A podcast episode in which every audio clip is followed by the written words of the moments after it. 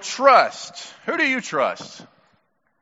So awkward watching yourself walk up this. Yeah, there we go. Thank you guys. Appreciate it. Who do you trust? More importantly, why do you trust them?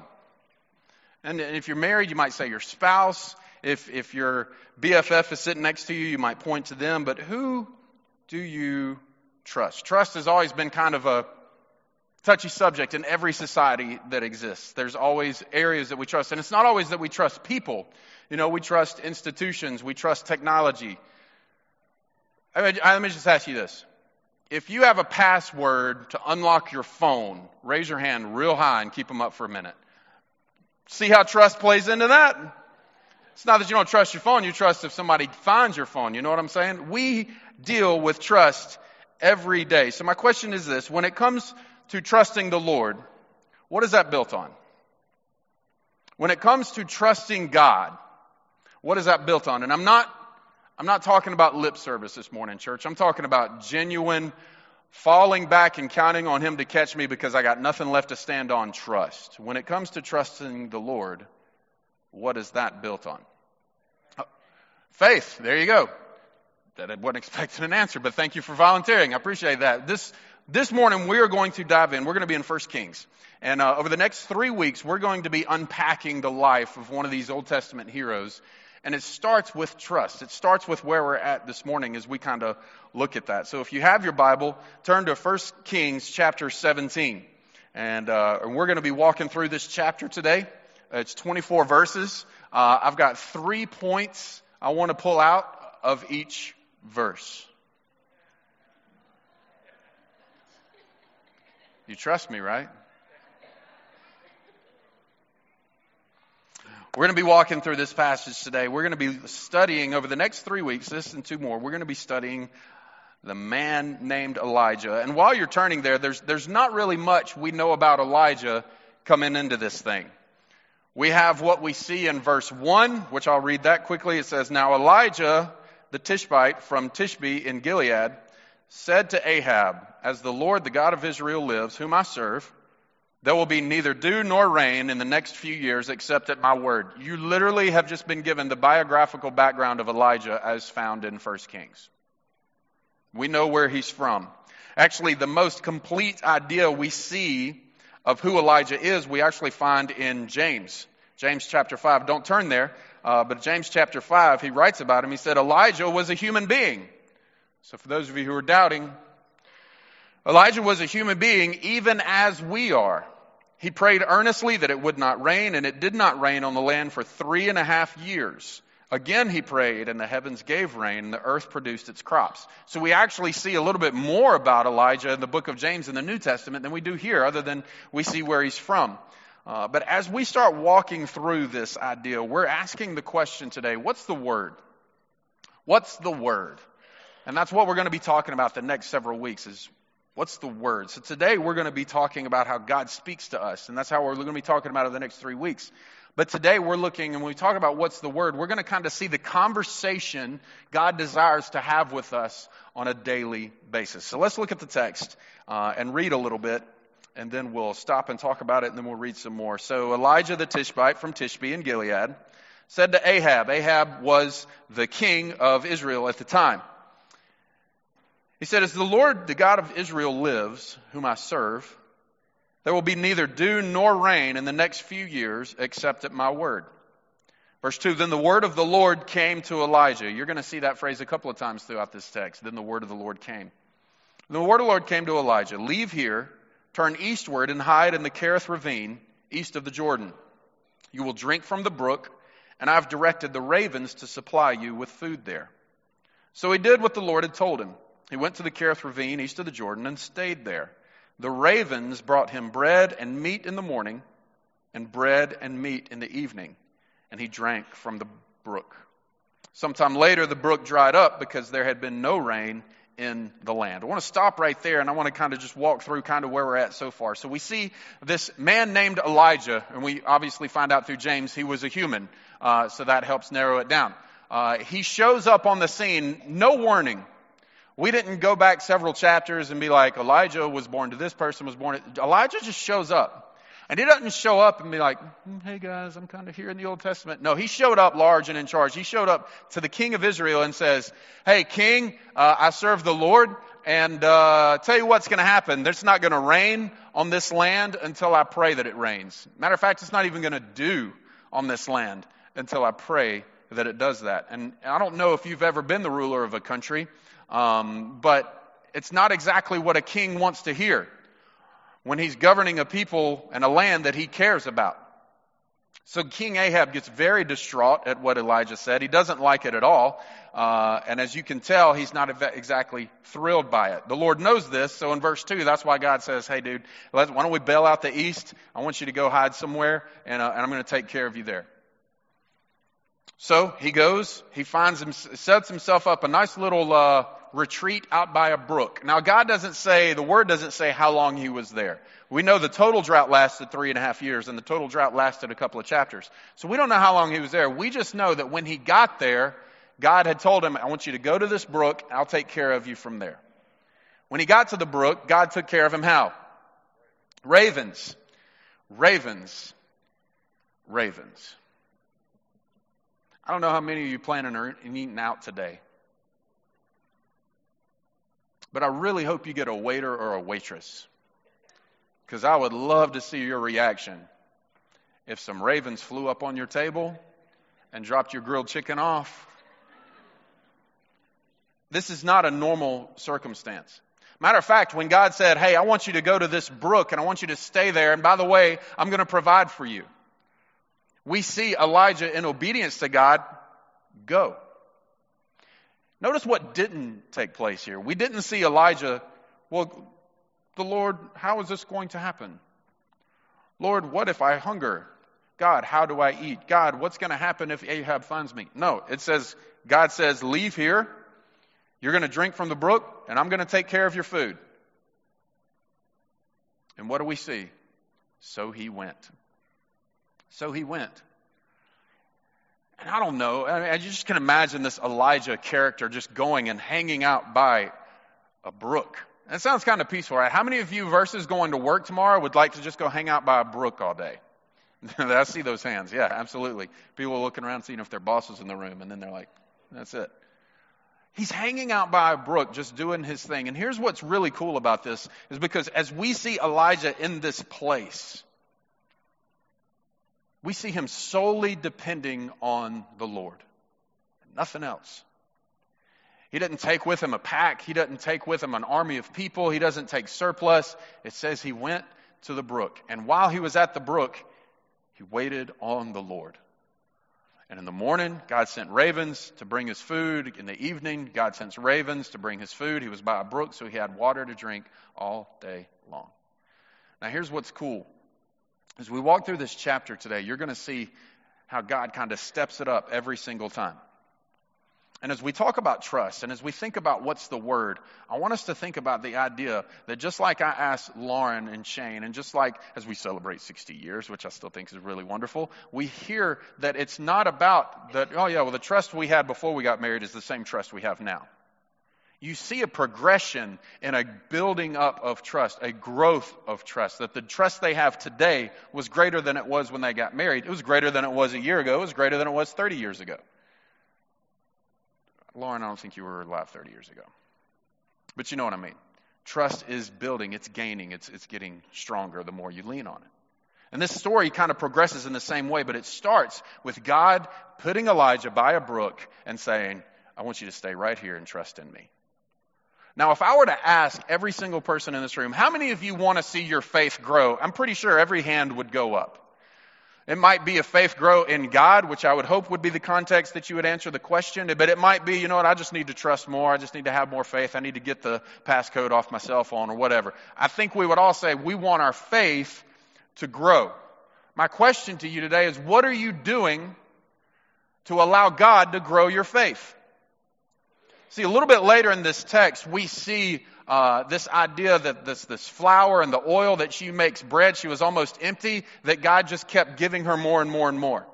We see a really horrific tragedy take place at the end of this chapter that God came through and answered a question. And we as believers, we get really fired up for those things. You know what I mean? We get real excited when we see God's miraculous hand at work and moving things around us to set up this really cool thing that nobody can explain unless we use the name God. We like those types of faith. We want that type of faith. But look at the type of faith God was commanding Elijah to use in this context. I want you to go by a brook, and I'll take care of you from there on out. I'm going to take care of your food. The brook's going to provide you with water. I got this. Trust me. See, here's the thing. When, when Elijah's story later on in the chapter, and again, I'm not trying to look ahead, there's no way Elijah is going to have the faith needed to feed a starving widow and her son. There's no way Elijah is going to have the faith needed to do and deal with what he's going to face at the end of the chapter because it has to start somewhere. Now, some people would say, but Justin, his faith is already strong enough. Look what he said in verse 1 when he said, hey, uh, there's not going to be any rain or dew. When God commands you to do something, you do it and watch God's hand at work. Did he know there was not going to be any rain? I would imagine because he believed in the Lord of God, but God took him to a place and said, Hey, I'm going to provide for you. I want you to look at your everyday routine and know that I'm providing for you. What about you? In your everyday routine, are you counting on the faith that God's provided for you to to build your faith every day? Think about your routine. Think about your expectations. Think about what you do on a common, everyday system. How much do you trust in God in that? Because if we're not trusting in God in the everyday, then don't expect to have the faith needed to get you through the really hard times. Don't expect to have that miraculous, life changing faith when we're not trusting God with our everyday things. We like this stuff when we hear about all these miracles, but where is your faith on the everyday? And how are you allowing God to develop your faith on a daily basis? Which means, and begs to answer the question, how are you trusting God today? How are you trusting God today? I mean, sure, your vehicle brought you here. Sure, you were feeling well enough to get up and come to church. Sure, you're hungry and you want me to end quickly so we can go eat. But where are you trusting God for what He's providing for you today? Well, I trust God to give me air and to make my lungs work to breathe it. Have you worshiped Him for that? Are we trusting God? Or is it just something we say when we walk in this room? Elijah's faith started by the brook trusting God in the small, everyday things. But secondly, if we pick up in verse 8, we read, we see that his faith and the trust that he has in God is kind of fast forwarded a little bit. Then the word of the Lord came to him. I told y'all you'd see it again. Verse 9 Go at once to Zarephath in the region of Sidon and stay there. I have directed a widow there to supply you with food. So he went to Zarephath. That's so funny. If you look in verse 2, uh, then the word of the Lord came to Elijah, leave here. Verse 5, so he did. Verse 8, then the word of the Lord came to him, go. Verse 10, so he went. Y'all see a pattern here? By the way, that's what faith looks like. You don't answer faith with words, you answer faith with actions. When it comes time to trusting people, it's not lip service, it's what you do. It's not what you say. So he went to Zarephath. And when he came to the town gate, a widow was there gathering sticks. He called to her and asked, Would you bring me a little water in a jar so I may have a drink? And as she was going to get it, he called, Oh, and, and bring me, please, a piece of bread. As surely as the Lord your God lives, she replied, I don't have any bread, only a handful of flour in a jar and a little olive oil in a jug. I'm gathering a few sticks to take home and make a meal for myself and my son that we may eat it and die. But Elijah said to her, Don't, don't be afraid. Go home and do as you have said, but first make a small loaf of bread for me from what you have and bring it to me. And then make something for yourself and your son. For this is what the Lord, the God of Israel, says The jar of flour will not be used up, and the jug of oil will not run dry until the day the Lord sends rain on the land. She went away and did as Elijah had told her. So there was food every day for Elijah and for the woman and her family. For the jar of flour was not used up, and the jug of oil did not run dry. In keeping with the word of the Lord spoken by Elijah. So here we see Elijah hanging out by the brook. The brook dries up, and if you want to read between the lines, that's evidence that God answers prayer, church. God, he, he walked to it. He said, "Hey, I'm going to pray that uh, that the that the rain dries up and the dew dries up until the land is parched, and it's not going to rain until I pray again." And God even answered his prayer, even when he was depending on the water. Be careful what you pray for, I suppose, but give God glory for what he's going to do in it. So God said, I want you to go to this place, and there's going to be a widow there. Now, I'll be honest with you. If it was me, and I walk up in a strange city, and I know that I'm supposed to, there's supposed to be a widow here that's going to feed me and take care of me, I'm looking for like a rich widow. You know what I mean? I'm looking for somebody with resources. I'm looking for like the Betty Crocker of widows because this dude's hungry, man. This dude's got to eat. Elijah, thankfully, was not like me. When he walked up, there was a lady picking up sticks outside the city gate. Now, let me explain to you what a widow is in this context of their culture worthless. This widow was worthless because women were not allowed to work and earn wages. That's what they counted on their husbands for. Obviously, she's a widow. Her husband had passed away. She had no income, which is why she's outside the city gate providing for herself by gathering sticks. She has a son that's depending on her, and she's gathering sticks. And we kind of see where she's at in her journey when he says, "Hey, uh, excuse me, ma'am, uh, can I have a can I have a jar of water?" And she was obliged for that. It says in Scripture, as she was going to get it. So she was like, Yeah, I'll get you some water. It looks like a traveler. I'll get you some water. As she was going to get it, he said, Oh, oh, by the way, will you make me some bread? I like bread with my water. The ravens, see, they, never mind. Just, can I have some bread? And she stops. And look at her response. She didn't look at him and say, No, we don't have much food. No, we don't have any bread. No, she turns and instantly starts talking about his God, which is evidence that we see God has already been at work in her life. Church, when God calls you to do something, He's already working on the other end of it when you get there. You know that, right? You'll never see it if you don't do what he did in verse 5 and verse 10. So he went. So God was already at work. So when he asked her what she thought as an impossible question, he was just looking for something to eat. She heard an impossible question. She didn't say, You're crazy. She said, No, no, no, no. You don't understand. Look at her response to her in verse 12. As surely as the Lord your God lives. You see how she drew that line real, real, real, real quick in the sand? As surely as the Lord your God lives, implying he ain't my God. But something's been kind of invading my world recently, and this must be it. And as surely as the Lord your God lives, you ain't getting no bread out of me.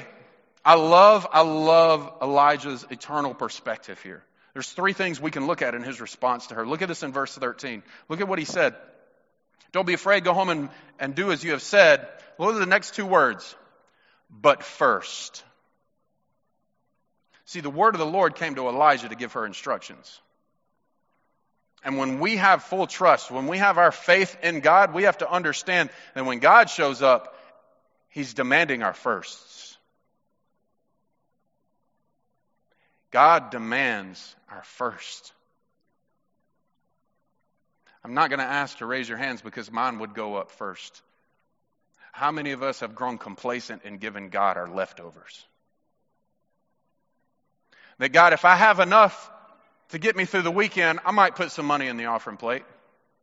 God, you know, I've got a real, real busy week. I've got a real busy summer. If I have time, I might come and help at VBS. You know what, God?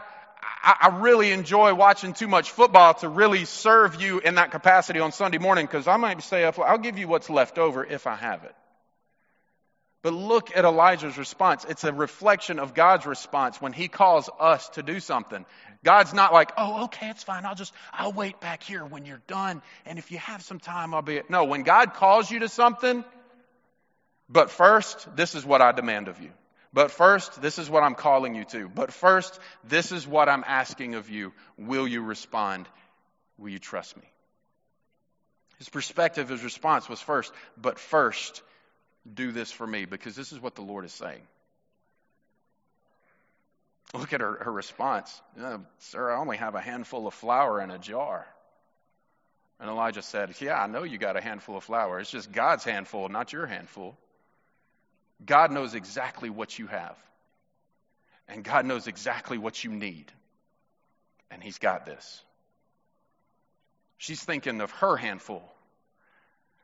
God's trying to show her His handful and how it never runs out. That's why He says to her in verse 13, Don't be afraid. She's scared to death. She doesn't have much left. When we see something so small, God sees exactly what we need in it and make sure it's enough. Look at what else she says.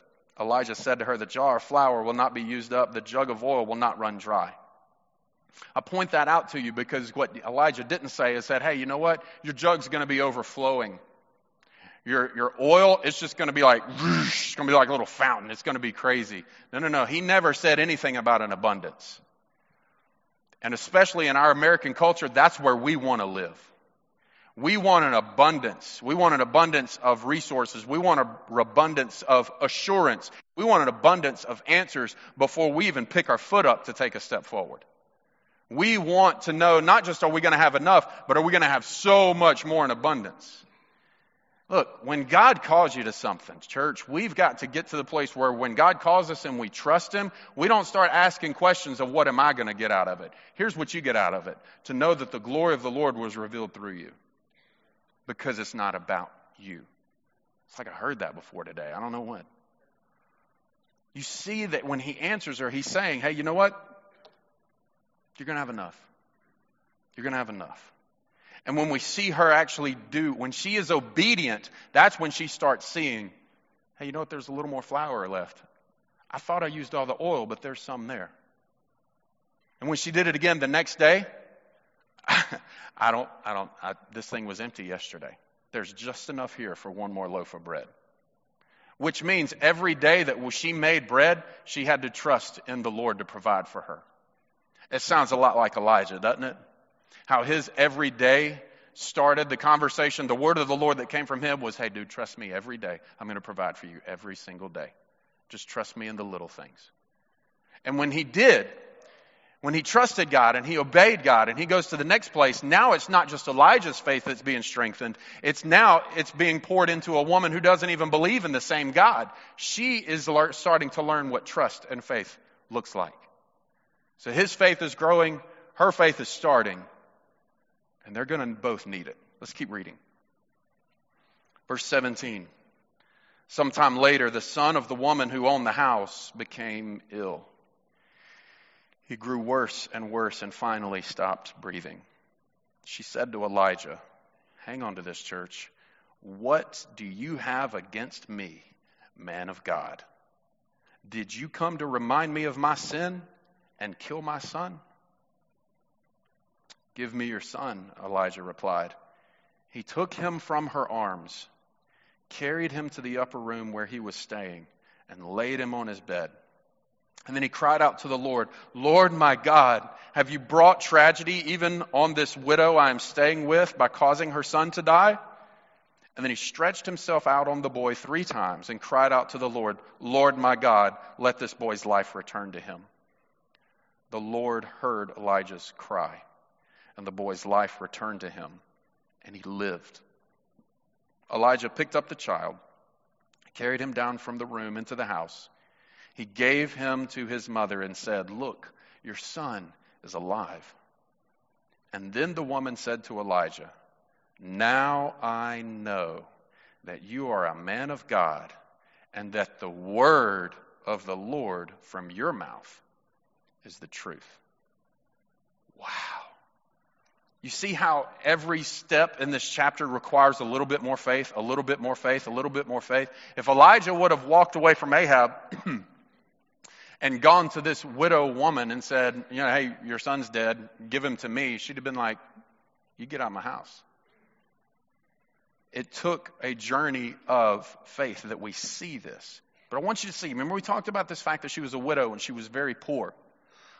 Think about this because men were the only ones that could have jobs, men were the only ones that could earn a living. Her hope, exactly, was her son. Because here's what I'm going to do. I'm going to do everything I can, even though she had given up hope at one point in time. Now that her hope was restored, she was developing a faith. I'm going to keep raising this son of mine whom I love because one day he's going to be old enough to get a job. And as customary tradition was, they took care of their moms. As the men got older, men didn't have a long uh, life expectancy. So the sons would often bring in and take care of their moms and their mother in laws. So not only did she lose a son, she lost her hope. She didn't just see her son, whom she loved, die, she saw her future disappear.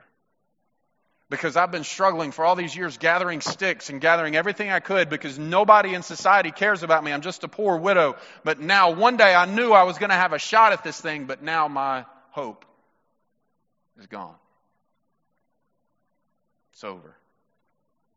And she did a lot a lot of us would do. She blamed God. She blamed Elijah. But look at what she said. What do you have against me, man of God?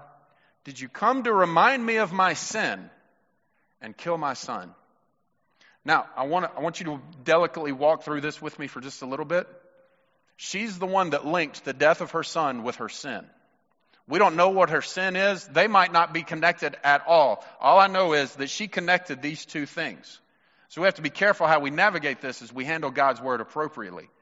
But as we see this, we, we see a woman broken and she feels like it's her fault. Can you imagine the scene? Her son, this child, has died. And we see Elijah come to her and he said, Give me your son.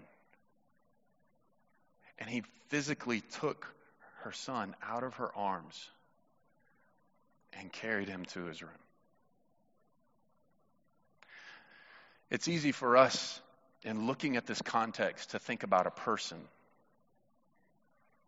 But I'm, I really want you to try to look deeper than the surface.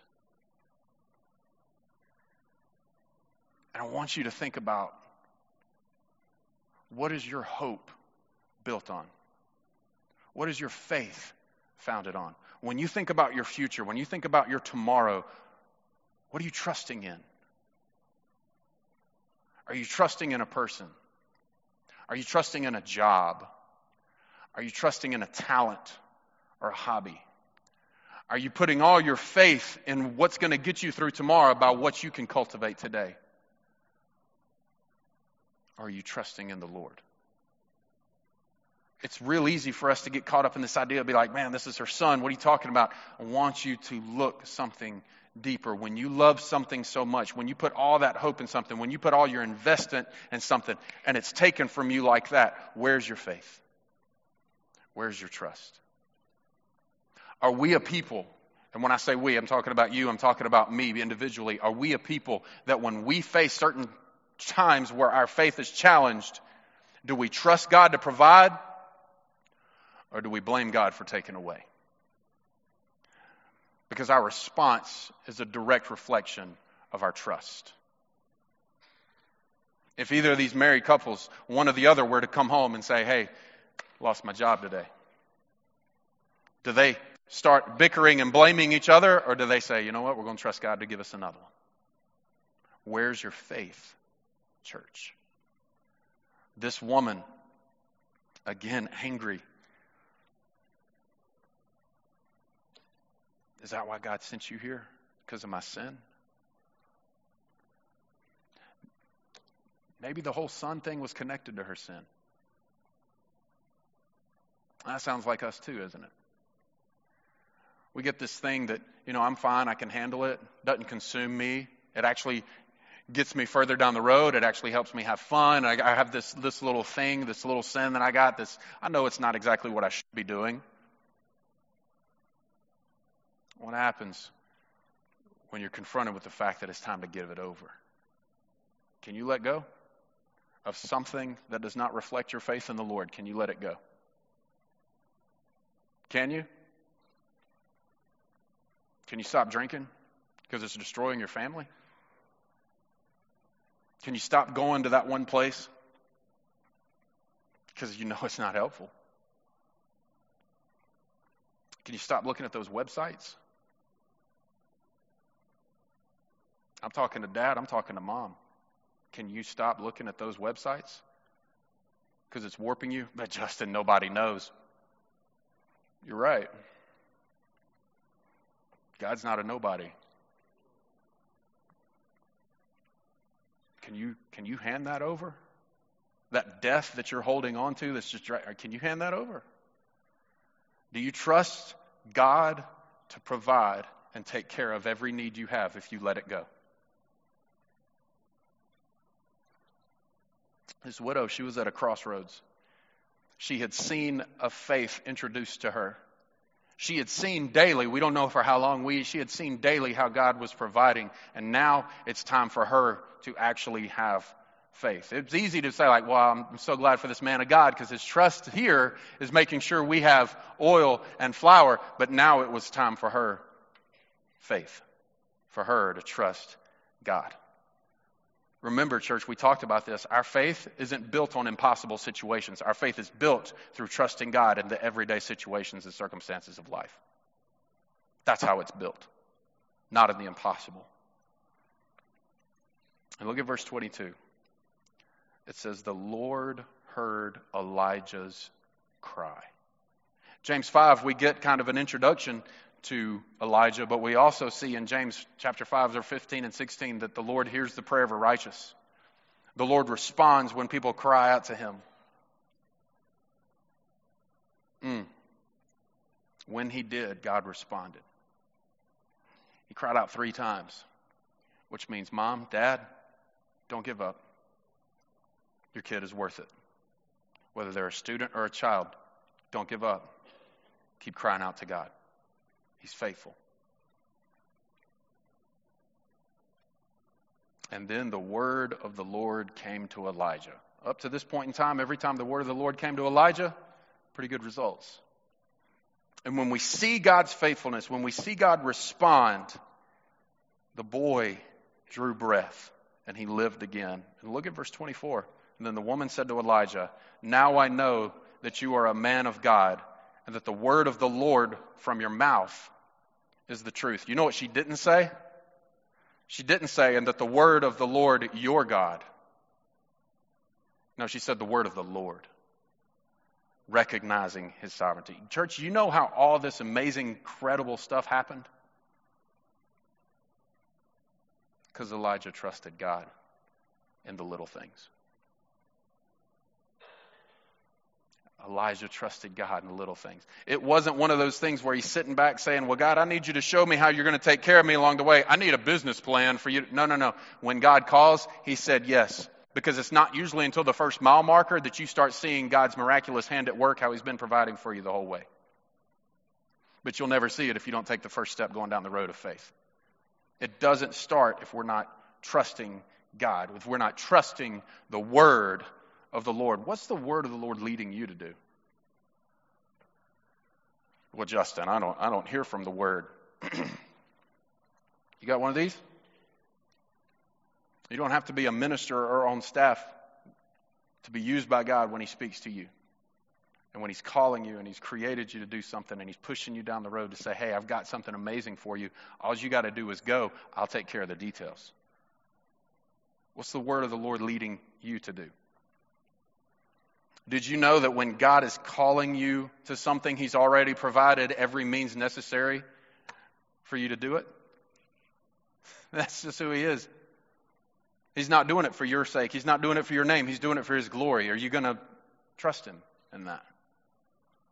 I asked you earlier, how much do you really trust the Lord? Not just lip service. How much are you trusting God every single day? Are you trusting Him to say, hey, you know what? I'm going to do it.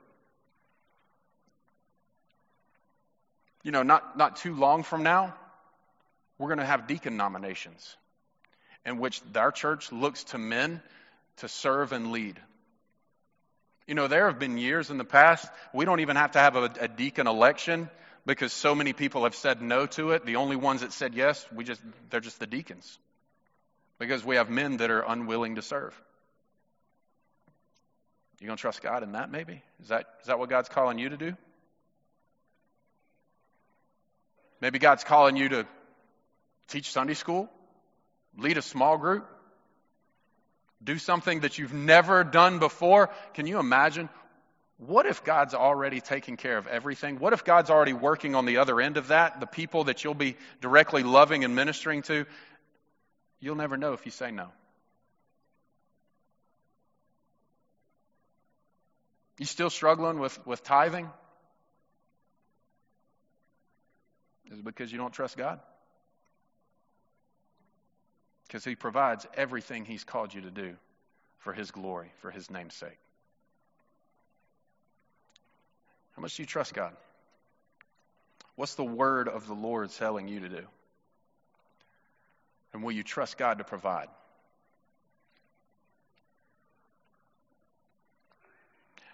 That'll determine whether or not you say yes. Will you trust God to provide for what He's calling you to do? That'll determine whether you say yes or no. Trust Him today and see what He has for you down the road. Can I pray for you? God, we look at this story, we look at Elijah, and I'll be honest, it doesn't make sense to me. But I'm so thankful that's why we have this account that we look to a man who trusted you wholeheartedly, that didn't have to have all the answers, that didn't have to have a plan, that didn't have to have somebody to go with him, but God, he just trusted you. Father, in the same regard, you're calling people from this church to step out. You're calling people from this church to lead. You're calling people from this church to serve. You're calling people from this church that profess Jesus as Lord to just be obedient. And their trust in you will determine whether or not they go. God, I know in your provision you would have provided and done whatever it is you would have wanted to do to bring glory to your name, but there's a widow and a son whose lives wouldn't be the same if Elijah would have said no. So, God, as you are continuing to call and equip and raise up people in this church to serve you,